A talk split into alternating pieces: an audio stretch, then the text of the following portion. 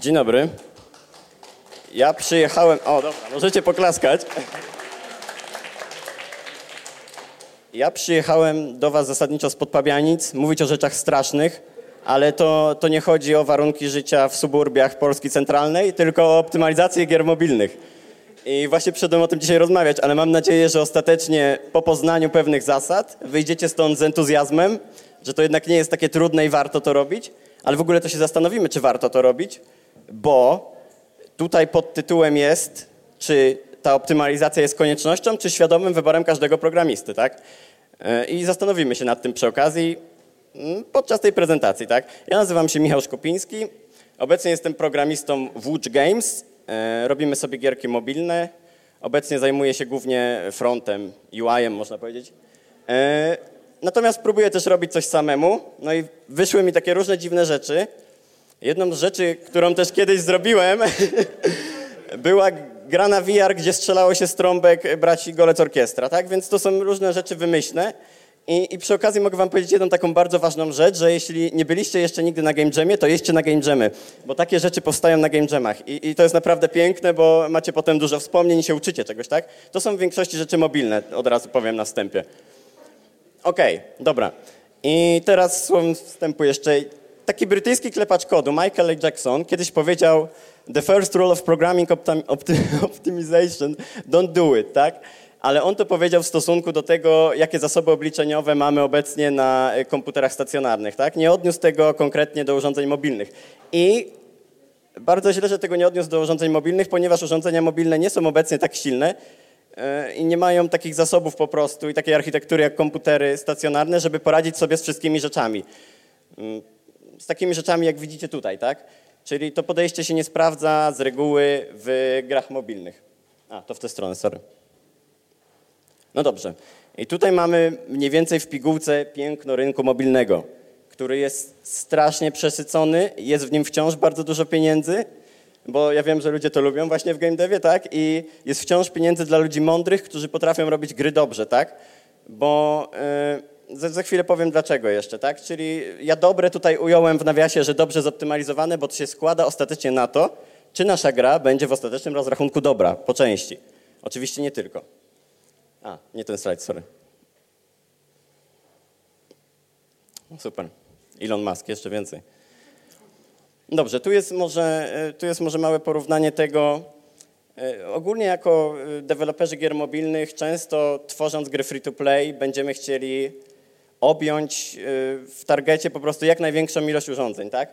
I tutaj mamy właśnie takie, no nie wszystkich dzisiaj obecnie jeszcze stać na iPhone 10, które mają podzespoły takie jak tutaj widzicie. Wciąż duża część ludzi ma takie coś jak iPhone 5, tak? I to się bardzo różni, jeśli chodzi o to, co on ma na pokładzie, tak? I to, co jest w stanie nam zaoferować, jak odtworzy naszą grę, prawda? I w ogóle w grach mobilnych free-to-play jest takie ważne pojęcie jak retencja. I tak w skrócie to jest po prostu procent użytkowników, którzy po n dniu wrócą do waszej aplikacji. I wyobraźcie sobie teraz, że robicie bardzo źle zoptymalizowaną grę, która chodzi strasznie na urządzeniach niższego właśnie... Nie chcę słowa sortu użyć, tylko po prostu no niższej klasy, tak? I ci ludzie z reguły po pierwszym dniu mają już po prostu dosyć, tak? I to nie przyciąga użytkowników, a to jest ogromny błąd, bo właśnie nam zależy na tym, żeby ich wróciło jak najwięcej, bo tak obecnie zarabia się na grach mobilnych, tak? To jest mega ważna sprawa. No ja nie mogę z tym wskaźnikiem.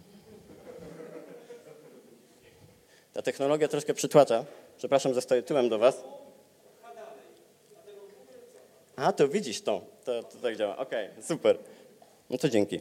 No dobra, i teraz tak. Czy optymalizacja zależy tylko do zadań programisty? I właśnie spokojnie nie. Dlatego, bo Rafał już zrobił research i ogólnie wiem mniej więcej, ile tutaj jest programistów na sali, to da się poznać, tak?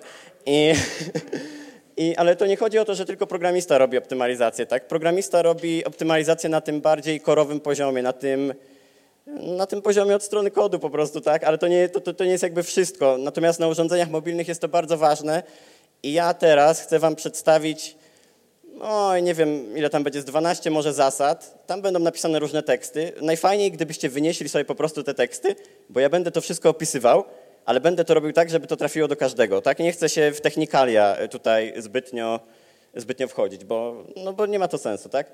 w dół, w dół, w dół, w dół. Ach, nieważne, nieważne. Dobra. I teraz zaczynamy, w ogóle to jest punkt wyjścia i polecam to sobie zapamiętać. Są takie narzędzia, taka klasa narzędzi jak profilery. Są to narzędzia, które służą do badania odpowiednio wykorzystania procesora, czy też obciążenia układu graficznego podczas trwania naszej gry, tak? I te narzędzia są z reguły wbudowane w silniki. Na przykład Unity posiada sobie taki swój profiler, którym możemy zarówno badać naszą grę na urządzeniach natywnie, na urządzeniach mobilnych, jak i w edytorze, tak? Czyli w silniku, w którym pracujemy na co dzień, tak? I wiadomo, że ogólnie dużo lepiej jest to robić na urządzeniu mobilnym niż w silniku i o tym należy pamiętać, ponieważ wtedy dostajecie bardziej miarodajne wyniki, tak? I one wyglądają strasznie na początku, to jest masa wykresów, tak? Ale w pewnym momencie, kiedy nauczycie się to czytać i zrozumiecie, co te liczby znaczą, no to wam to pomoże, naprawdę. Okej, no i zaczynamy. To jest pierwszy temat. Jak nie wystrzelać się z pamięci, czyli wzorzec, pula obiektów. To będzie bardziej do programistów, natomiast postaram się to wytłumaczyć w jak najbardziej przystępny sposób. Wzorzec projektowy jest to taki, w programowaniu jest to taki schemat, którego możemy reużywać po prostu do mnogości różnych problemów, tak? Czyli jest to pewne rozwiązanie opracowane kiedyś przez mądrych bardzo ludzi, które znajduje zastosowanie w większości przypadków i to z reguły nie są tylko konkretne, nie jest tylko do jakichś konkretnych zastosowań, tak? Jednym z takich wzorców jest pula obiektów i ona znajduje świetne zastosowanie w grach. No bo z reguły, kiedy w grach chcemy coś, jak to się potocznie mówi, zespawnować, to czy nie zdajemy sobie z tego sprawy, to jest dosyć kosztowne, tak? Bo na przykład przyjmijmy, że chcemy zespawnować, ja się poruszę przykładem zombie, znaczy posłuszę, tak? Już zombie dzisiaj tutaj były, tak? Więc wiem, o co chodzi. Chcemy zespawnować sobie takiego zombie, tak? Czyli potrzebujemy szkieletu, odpowiedniego modelu 3D, oteksturowanego, z pełną funkcjonalnością, że tak to ujmę, tak? Czyli musimy go odpowiednio zainicjalizować i powiedzieć mu, co on ma w tym świecie gry robić. I to jest dosyć kosztowne. I teraz wyobraźmy sobie, że mamy taką grę, gdzie tych zombie jest horda. Jak to gry lubią się reklamować teraz, że o, my mamy 1 000 000 zombie naraz na ekranie, a co wy macie, tak? I w ogóle i to się tak wydaje, że no dobra, 1 000 000 zombie na ekranie, tak? Ale przyjmijmy, że takie zombie zostaną już zespawnowane i my będziemy się poruszać w świecie gry dalej. I teraz kiedy tych zombie już nie ma na ekranie, a potem przechodzimy do kolejnego poziomu, czy tam do kolejnej lokacji i te zombie nagle się pojawiają, to też nie jest tak, że one na przykład są od nowa spawnowane, inicjalizowane, bo to nie miałoby po prostu sensu, bo to jest ciężkie i zasobożerne, tak? Więc co my sobie możemy zrobić? Podejść do tamtego martwego zombie i powiedzieć mu, hej ty, oddawaj swój szkielet, no bo on i tak nie żyje, nie? Więc bierzemy ten jego szkielet... Więc bierzemy ten jego szkielet i przekładamy go do tej lokacji, gdzie obecnie jesteśmy. Oczywiście zanim tam wejdziemy, żeby gracz się nie połapał, że to zostało przeniesione, tak? I teraz w gruncie rzeczy reużywamy rzeczy po prostu po to, żeby nie robić wszystkiego od nowa. I to na przykład bardzo często się stosuje ten wzorzec projektowy. Polecam się oczywiście tam zapoznać w internecie. To jest ładnie opisane, ja to chaotycznie będę mówił, wiadomo. Na przykład wykorzystuje się często przy strzelaniu. Jeśli mamy strzelanie tak zwanymi projectilesami, czyli no, tworzymy sobie obiekty, jakieś kuleczki, które sobie lecą w przestrzeni, tak? No to po co mamy ich tworzyć w nieskończoność i tym samym zasypywać sobie pamięć, tak? Kiedy możemy po prostu na przykład tych kuleczek wystrzelić sobie 10 i ta ostatnia kuleczka, która jest już tam daleko, może wrócić magicznie do magazynka, tak? Bo kto to zauważy? Nikt nie jest w stanie tego zauważyć, to dzieje się zbyt szybko. I właśnie po to jest właśnie ten wzorzec. I trzeba go mądrze używać, tak? Ale używać, no. To jest temat dosyć zaawansowany, dlatego postaram się pokrótce. Już pewnie niektórzy programiści poznają tą śmieciarkę, tak? Niby alokacja pamięci, a jednak alokuje chęci do pracy nad grą. To jest bardzo popularny problem aplikacji mobilnych, jakby jest najbardziej odczuwalny. I to chodzi o to, że my w większości, w ogóle to zapomniałem jednej rzeczy was zapytać, a chciałem się zapytać, w jakich silnikach pracujecie? Mówcie. Kto pracuje w Unity? Może tak, ręka do góry. Jest to dużo bardzo osób. Kto pracuje w Unrealu? Okej. To wy nie macie tego problemu, o którym ja teraz mówię i zaraz wytłumaczę dlaczego. A kto pracuje na silniku własnym? Jest jeden wytrwały. Dobra. No i tak, w większości tych silników, w których my pracujemy, czyli Unity, czy to będą frameworki javascriptowe, czy to będzie jakiś Godot, no nieważne, to są języki po prostu tak, z tak zwanym automatycznym zarządzaniem pamięcią. Tego nie ma w C++. I to chodzi o to, ja teraz będę wizualizował bardzo dziwne rzeczy, ale jak widzicie sobie tą śmieciarkę, to wyobraźcie sobie taką śmieciarkę, która ogólnie ona stoi i ludzie w niej śpią, tak? Ale w pewnych momentach naszej gry... A ja przepraszam, ale ja muszę do tego powiedzieć, bo to będzie naprawdę najlepsze. No i słuchajcie, nie śmiejcie się. No i w pewnym momencie nagle jeden z tych gości, którzy siedzą w ciężarówce, dostaje cynk, że hej, mamy strasznie zaśmiecone ulice, wyruszajcie. I oni robią wtedy taki raban. Wiecie, ruszają totalnie z buta tą śmieciarką, niszczą wszystko po prostu i wywołują tym ogromny chaos. I tak właśnie działa garbage collector. I on robi to często niedeterministycznie, czyli my nie wiemy, kiedy ta ciężarówka się obudzi. Oczywiście, wiecie, to technicznie działa troszkę inaczej niż jak ja mówię, ale ogólnie to jest bardzo podobna analogia. I ta ciężarówka w pewnym momencie się budzi, ona zaczyna jeździć i nasza gra przez to chodzi wolniej. No tak jest, uwierzcie mi na słowo, naprawdę. Oczywiście to też zależy od silnika, bo oni sobie kombinują z tą ciężarówką, tuningują ją odpowiednio, na przykład ta ciężarówka w Unity wygląda inaczej niż w innych silnikach, tak? Ale ważne jest, żeby mieć takie pojęcie, że kiedy siedzimy sobie właśnie w tych narzędziach do profilowania i widzimy takie coś jak alokacja, garbage collector, tak, to żebyśmy byli świadomi tego, jakby, że takie coś istnieje, tak? I odpowiednio jak sobie z tym radzić. Okej. Dalej. Kosztowne operacje fizyczne. No z reguły większość silników operuje też na silniku fizycznym, tak? I musimy być świadomi tego, że te operacje fizyczne, które są wykonywane, one są z reguły dosyć kosztowne na przykład dla procesora, tak? I trzeba sobie w grze dokonać takiego podziału na obiekty statyczne i na obiekty dynamiczne, by być tego świadomym na przykład, że w momencie, kiedy ta ściana, albo to sobie tutaj stoi i to będzie stało przez większy czas naszej gry, to czemu mielibyśmy nie powiedzieć w jakiś sposób silnikowi fizycznemu, że hej, to się nigdy nie poruszy, to będzie statyczne, tak? I w tym momencie, kiedy my takie coś damy w jakiś sposób do zrozumienia temu silnikowi fizycznemu, że to się nie będzie poruszało, on wtedy będzie wiedział, żeby nie brać tego obiektu w momencie, kiedy kalkuluje, żeby po prostu dodatkowo nie obliczać tego dla tego obiektu, tak? Tak samo jak mamy obiekty dynamiczne, to też musimy się zastanawiać, czy na pewno potrzebujemy odzwierciedlenia realnej grawitacji, tak jak ona działa w prawdziwym życiu. Czy potrzebujemy zderzać hadrony właśnie? No, trzeba sobie zadać takie pytanie, czy zawsze tego potrzebujemy, czy nie możemy tego zrobić prościej, bo silnik fizyczny zawsze niesie za sobą jakieś obciążenie, tak? Kiedy zderza się naraz masa obiektów na przykład, chociażby. Więc to warto wziąć pod uwagę, bo to jest też bardzo ważne i niestety architektury mobilne nie mogą nam pozwolić na to, żeby to wykorzystać w pełni, tak? Możemy się bawić na komputerach, ale nie na tych małych popierdółkach w kieszeniach, tak? Dobrze, 1000 operacji na klatkę, czyli sztuka panowania nad metodami update. No to w skrócie takim nieprogramistycznym to metoda update to jest takie miejsce, w którym my jako programiści tej gry jesteśmy informowani, że główna pętla jakby w silniku, czyli to, co się dzieje poklatkowo, właśnie się dzieje. I my wtedy możemy odpowiednio wykonywać operacje właśnie w tym momencie, czyli to się dzieje poklatkowo. Z reguły poklatkowo u nas w silniku, więc jeśli wykonujemy tam operację nieumiejętnie, nieświadomie, to automatycznie po prostu robimy sobie wielki bałagan tym, że wykonujemy milion operacji na sekundę, tak, nie jesteśmy tego świadomi.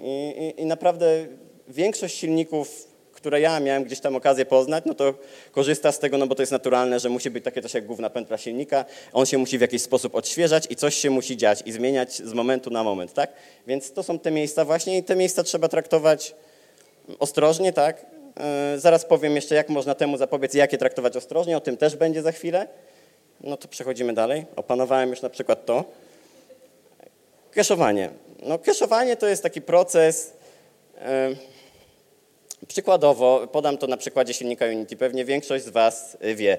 Kiedy chcemy pobrać pewien komponent, no to wykonujemy jakby zapytanie, mówimy hej, daj mi ten komponent tego danego typu, tak? Ale no Unity jakby w swoich bebechach jest silnikiem, który jest napisany w zupełnie innym języku niż my piszemy. Więc to, że my chcemy go poprosić o taki komponent, to nas naprawdę bardzo kosztuje, no bo to jest jednak zapytanie do czegoś, co jest gdzie indziej, jest czymś innym i trzeba się z tym czymś zrozumieć, tak? To jest abstrakcja dosyć taka, ale no o to chodzi ogólnie, to jest bardzo kosztowne i wyobraźcie sobie teraz, jak przed chwilą mówiłem o tej metodzie update, tak? O tym, co się dzieje poklatkowo. Wyobraźcie sobie, że teraz w każdej klatce robicie coś takiego, czyli no próbujecie się skomunikować w bardzo trudny sposób z czymś innym, z czym nie powinniście się komunikować tak często, więc tutaj przychodzi cache'owanie właśnie nam na pomoc, tak? Czyli, że ten komponent, który sobie pobierzemy i my wiemy, że on za chwilę się nie zmieni, nie ucieknie nam, nie zginie, tak? To my możemy go sobie zapisać odpowiednio tam, wiadomo, w zmiennej i przetrzymywać go sobie tam, żeby nie robić niepotrzebnie tego zapytania klatka po klatce, tak? No bo to jest mega kosztowne, no i na to też trzeba bardzo uważać. To jest bardziej kwestia programistyczna, programiści będą wiedzieli. Zaraz będzie coś bardziej dla grafików i innych ludzi. No nie daj się oszukać silnikowi. To też jest taka sprawa, że my z reguły ściągamy sobie te narzędzia, w pewnym momencie czujemy się w nich mega pewnie, tak, że ja już robię w Unity rok, to teraz ja już wiem, opanowałem ten silnik totalnie. A to nie jest też tak, że po prostu czasami trzeba się przyjrzeć, co tam się dzieje tak naprawdę i zrozumieć tych ludzi, którzy pisali ten silnik, no bo tam też są inżynierowie, tak wiadomo, oni różne rzeczy piszą i trzeba się po prostu samemu do tego dobrać i zrozumieć te bebechy. Ja na przykład miałem taki czas, że zacząłem sobie dekompilować niektóre rzeczy. Czyli po prostu dostawać się do tego wszystkiego, co tam jest w środku, tak? No po prostu rozebrać Unity, jakkolwiek to źle nie zabrzmi, tak? No i rozebrałem sobie to Unity i dowiedziałem się, jak większość rzeczy działa. I dowiedziałem się, że niektóre rzeczy działają źle i na te rzeczy trzeba uważać. I to się tyczy do wszystkich silników. Tak samo będziecie mieli problemy w Unrealu, czy w CryEngine, w ogóle nie wiem, czy ktoś z tego korzysta, w Kokosie na pewno, to tam też robią ludzie gry. I po prostu nie miejcie 100% zaufania, tak? No, okej.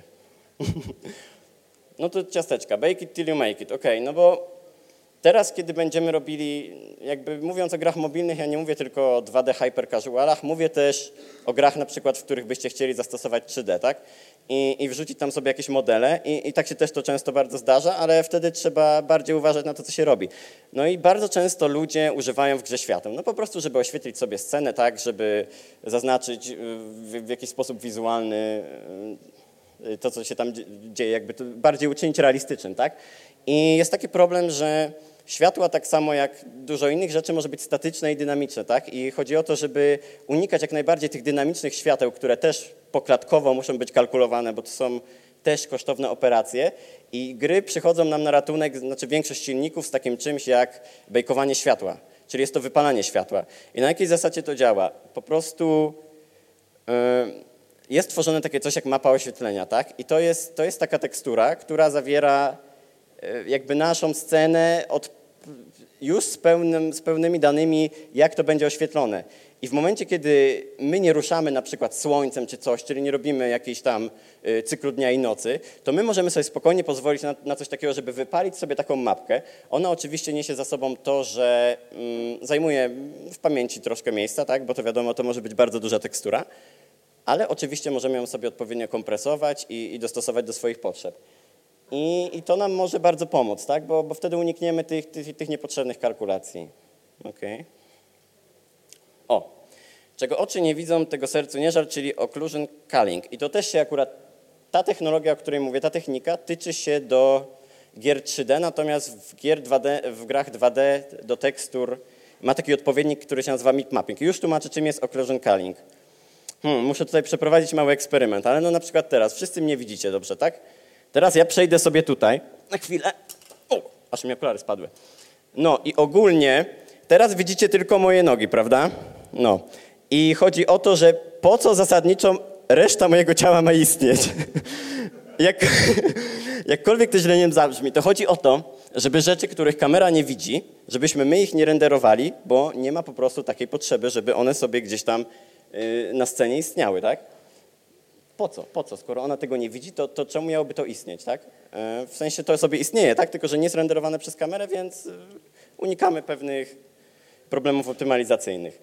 No a w przypadku tekstur jest takie coś sobie jak mipmapping. Co ja powiedziałem? Jezus, ja pomyliłem pojęcia, dobra. Przejdziemy dalej. No to level of detail, właśnie o tym chciałem powiedzieć.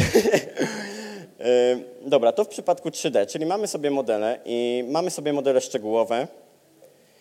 I w momencie, kiedy taki model na przykład jest daleko od kamery, tak, to czy jest na pewno potrzeba, żebyśmy my renderowali wszystko z pełnymi detalami, tak? I jakby na pomoc tym przychodzi nam właśnie level of detail, tak? Czyli ustalamy sobie odpowiednio tak zwane lody. I to polega na tej zasadzie, że jeśli obiekt oddali się o pewien dystans od kamery, to my możemy go wyrenderować w wersji dużo mniej szczegółowej, po to, żeby wiadomo jakby wyeliminować to obciążenie tak i pamięciowe w związku z tym, ile on tam ma trójkątów i tego typu rzeczy, tak? Więc to jest bardzo fajna rzecz. No a teraz wracając do mipmappingu, no to w przypadku tekstur 2D podobna technologia nazywa się mipmapping, tak? Czyli im dalej jest tekstura, tym renderujemy ją też w gorszej jakości. Aczkolwiek mogłem coś pomylić i to pewnie tak było. Dobra. Kompresja tekstur i atlasowanie. I to jest już taka kwestia, która nie dotyczy tylko programisty, bo to może robić każda osoba upoważniona z dostępem do silnika bądź do odpowiednich narzędzi, bo to nie tylko w silniku, w Unity czy gdziekolwiek można robić takie rzeczy jak kompresję tekstur i atlasowanie. No i to polega na tym, że mamy sobie jakiś tam wiadomo obrazek i on jest dosyć duży, jest dosyć wysokiej rozdzielczości. No to czemu mielibyśmy nie pozwolić sobie na lekki spadek jakości lekki spadek jakości, żeby utrzymać więcej miejsca w pamięci, tak? I właśnie dzięki kompresji tekstur możemy to uzyskać. I to jest też taki proces, który... ja tego bardzo nie lubię, tego słowa, ale to zależy od sytuacji po prostu, tak? Czyli trzeba eksperymentować dużo, co jest bardzo ważne pracując w game devie, żeby sobie eksperymentować właśnie. I dostosować sobie odpowiednio parametry do tego, żeby coś wyglądało wystarczająco dla was dobrze. I trzeba się zastanowić, czy zawsze w grze potrzebujemy, żeby coś wyglądało mega dobrze, no bo... Jeśli gracz i tak nie zwróci na to uwagi, to czemu mielibyśmy tego nie pozostawić w gorszej jakości? Natomiast atlasowanie to jest taki proces grupowania tekstur w pewną większą całość, w pewną większą teksturę, po to, żeby też zaoszczędzić pamięć, tak? I w ten sposób. Czyli składamy je sobie po prostu w dużo większą teksturę. Oczywiście tam też konfigurujemy to sobie odpowiednio pod siebie, bo trzeba je dopasować na tyle, żeby one nie nachodziły na siebie, wiadomo, żeby po prostu były jak najbliżej siebie, ale żeby nie zachodziły jakieś różne dziwne artefakty, tak? No i tu jest taka jedna rzecz, pod i endpod. I już tłumaczę, co to jest. To jest power of two i not power of two. I to bardzo ułatwia życie programiście, bo ja się też spotkałem gdzieś tam w swojej karierze zawodowej z takim problemem, że... Ktoś nie był na przykład świadomy tego, że takie coś istnieje. A to jest bardzo ważne, bo obecnie w większości formatów tego... Czekajcie. Bardzo dobrze. Nie wiem, kto to powiedział, ale tak o to chodziło. W większości formatów kompresji tekstury właśnie Power of Two, już zaraz tłumaczę, co to jest to Power of Two, nadają się do tego lepiej i przez co mogą być kompresowane, bo niestety nie wszystko da się skompresować. I Power of Two chodzi o to, że po prostu... rozdzielczość waszej tekstury, obie składowe muszą być wielokrotnością dwójki, tak? Czyli na przykład grafik przygotowuje sobie jakąś teksturę i ona jest 512x512 i to jest spoko, to wtedy da się skompresować, ale na przykład wasz grafik wymyśli sobie, że zrobi teksturę 35x91, mam nadzieję, że nie, no dobra, nie obliczyłem takich liczb, żeby to była potęga dwójki, no i właśnie. I to nie zawsze daje się skompresować, tak? I dlatego warto zapamiętać sobie chociażby ten pod, bo to się może wam po prostu przydać kiedyś w pracy, no uratuje wam kilka jakby, czy tam hobbystycznie, jak też sobie robicie jakieś gierki, no to uratuje wam troszkę czasu, tak, bo ktoś będzie już świadomy, że tak się powinno robić, tak? Okej. Postprocessing. Odkrył sposób na 30 FPS-ów mniej. To jest bardzo rzecz kusząca i ja też się temu dałem nieraz złapać na tym, bo idziemy sobie na taki game jam, robimy sobie grę, no i ta gra chodzi ok, i my w pewnym momencie sobie mówimy, a może sobie dodam jakieś efekty typu bloom albo blury jakieś, depofieldy, głębie, tak? I my sobie stosujemy z reguły narzędzia, które nam są oferowane za darmo na przykład z silnikiem. Unity posiada takie też jak post-processing stack i tam są odpowiednie efekty. I nie do końca mamy świadomość, czym to jest, a jest to jakby w momencie, kiedy jest renderowana scena przez kamerę, czyli nasza gra de facto, to przed ostatecznym jakby wyrenderowaniem obrazu na ekran nakładane są pewne efekty. Czyli na podstawie tego, co mieliśmy wcześniej, jest nakładany na to jakiś efekt i dostajemy jakby obraz wynikowy. I to są bardzo rzeczy zasobożerne może dosyć, no, które po prostu powodują, że nasze gry będą chodziły dużo gorzej i to są naprawdę spadki rzędu rzeczywiście tych 30 FPS-ów, więc czasami musimy sobie powiedzieć, że możemy to zrobić inaczej i darować sobie takie rzeczy, mimo tego, że gra może wyglądać gorzej wizualnie, no to wciąż zaoszczędzimy, wiadomo, i będzie chodziła lepiej, tak? No i dobra. I tu jest, a to jeszcze nie jest ta rzecz, ale zapomniałem też powiedzieć o audio i Trzeba pamiętać o tym audio, bo dużo ludzi na przykład robiąc gry mobilne sobie myśli, że po co audio, i tak w autobusie będą grali, i tak nikt nie usłyszy niczego. No ale audio też jest jakimś pewnym sposobem nadania graczowi feedbacku, czy choćby umilenie rozrywki, tak? I trzeba się zastanowić, czy takiego audio może lepiej nie umieścić w naszej grze. A jak już umieścić, to na pewno wybrać opcję B i spróbować go skompresować. I tak samo formatów kompresji audio jest masa i to tak samo, nie chcę tego mówić, ale zależy od przypadku. Możemy sobie dostosować odpowiednio czas załadowania jakby dźwięku i odtworzenia go. Czyli część dźwięków możemy sobie załadować na starcie aplikacji, kolejne dźwięki jakieś małe możemy sobie załadować na przykład w czasie działania, tak, żeby je odtworzyć. I to są kwestie, które trzeba przemyśleć. Tak samo, czy chcemy na przykład używać MP3 czy WAV, tak? Jak wiadomo, WAVy są ogromne, więc nadają się do dźwięków dosyć krótkich, a MP3 na przykład mogą nam posłużyć jako chociażby jakiś ambient w tło. O. No. I to jest też taki temat, bardzo dużo ludzi go unika, ale ja chciałbym powiedzieć, że on jest super i powinni się ludzie go uczyć, aczkolwiek jest dosyć skomplikowany i ludzie często kojarzą go sobie z czarną magią i to są shadery. I shadery to są takie małe programiki, które są wykonywane bezpośrednio przez układ graficzny, czyli jakby dzięki tym programikom możemy uzyskać efekty podobne do tego, co możemy uzyskać za pomocą post-processingu, tylko dużo wydajniej. I to ze względu na to, jakby jak skonstruowany jest układ graficzny, ale to też jakby się w to nie będziemy tutaj w tym momencie zagłębiać. I warto się tego nauczyć, to jest trudne, to się pisze w innym języku. Z reguły jest to jakiś specjalny język do shaderów, tak? I on się troszkę różni, ale jest mega wydajny, mimo tego, że jakby każda operacja, która wykonujecie tutaj, wykonuje się dla każdego piksela na ekranie, czyli no myślicie sobie, kurczę, mamy taką retinę w nowych iPhone'ach, tak? Jak sobie to przemnożymy, to wychodzi, że to musi się taka jedna operacja, znaczy szereg operacji musi na przykład się wykonać kilka milionów razy i tak się, kurczę, zastanawiam, przecież to nie może być szybkie. A okazuje się, że to jest super szybkie, tak? Ze względu na to, jak jest zbudowany układ graficzny. I do tego jakby funkcje matematyczne, które tam są wykorzystywane, też są odpowiednio zoptymalizowane, żeby to działało bardzo fajnie. I polecam to. No i teraz więc kiedy zadać sobie pytanie, kiedy optymalizować?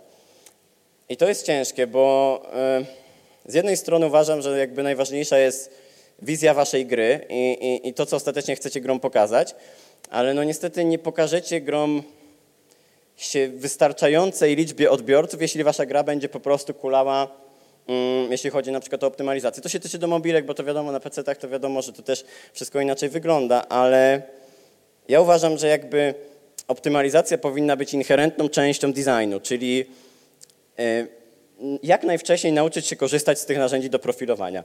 Powyskakują jakieś wzorki na przykład i w pewnym momencie sobie uświadomicie, co te wzorki znaczą i te wszystkie wykresiki i będziecie świadomi, że hej, tutaj ktoś zrobił błąd, możemy to poprawić i wtedy na przykład będziecie w stanie to naprawić i nie będziecie sobie odmawiać pewnych rzeczy na późniejszym etapie produkcji gry, tak? I to jest jakby mega fajne. Uważam, że trzeba się jednak brać za te narzędzia jak najwcześniej, no bo to wam może uratować mnóstwo nerwów i pieniędzy też dużo No i to w sumie tyle. To wam chciałem przekazać. Mam nadzieję, że coś tam wam się udało z tego wyciągnąć, że mimo tego, że było chaotycznie, to dało się coś ogarnąć, tak? No to tyle.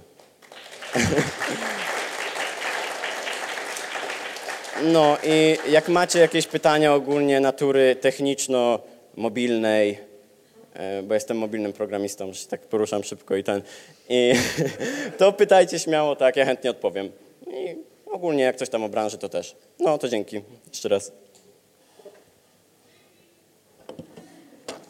Spoko.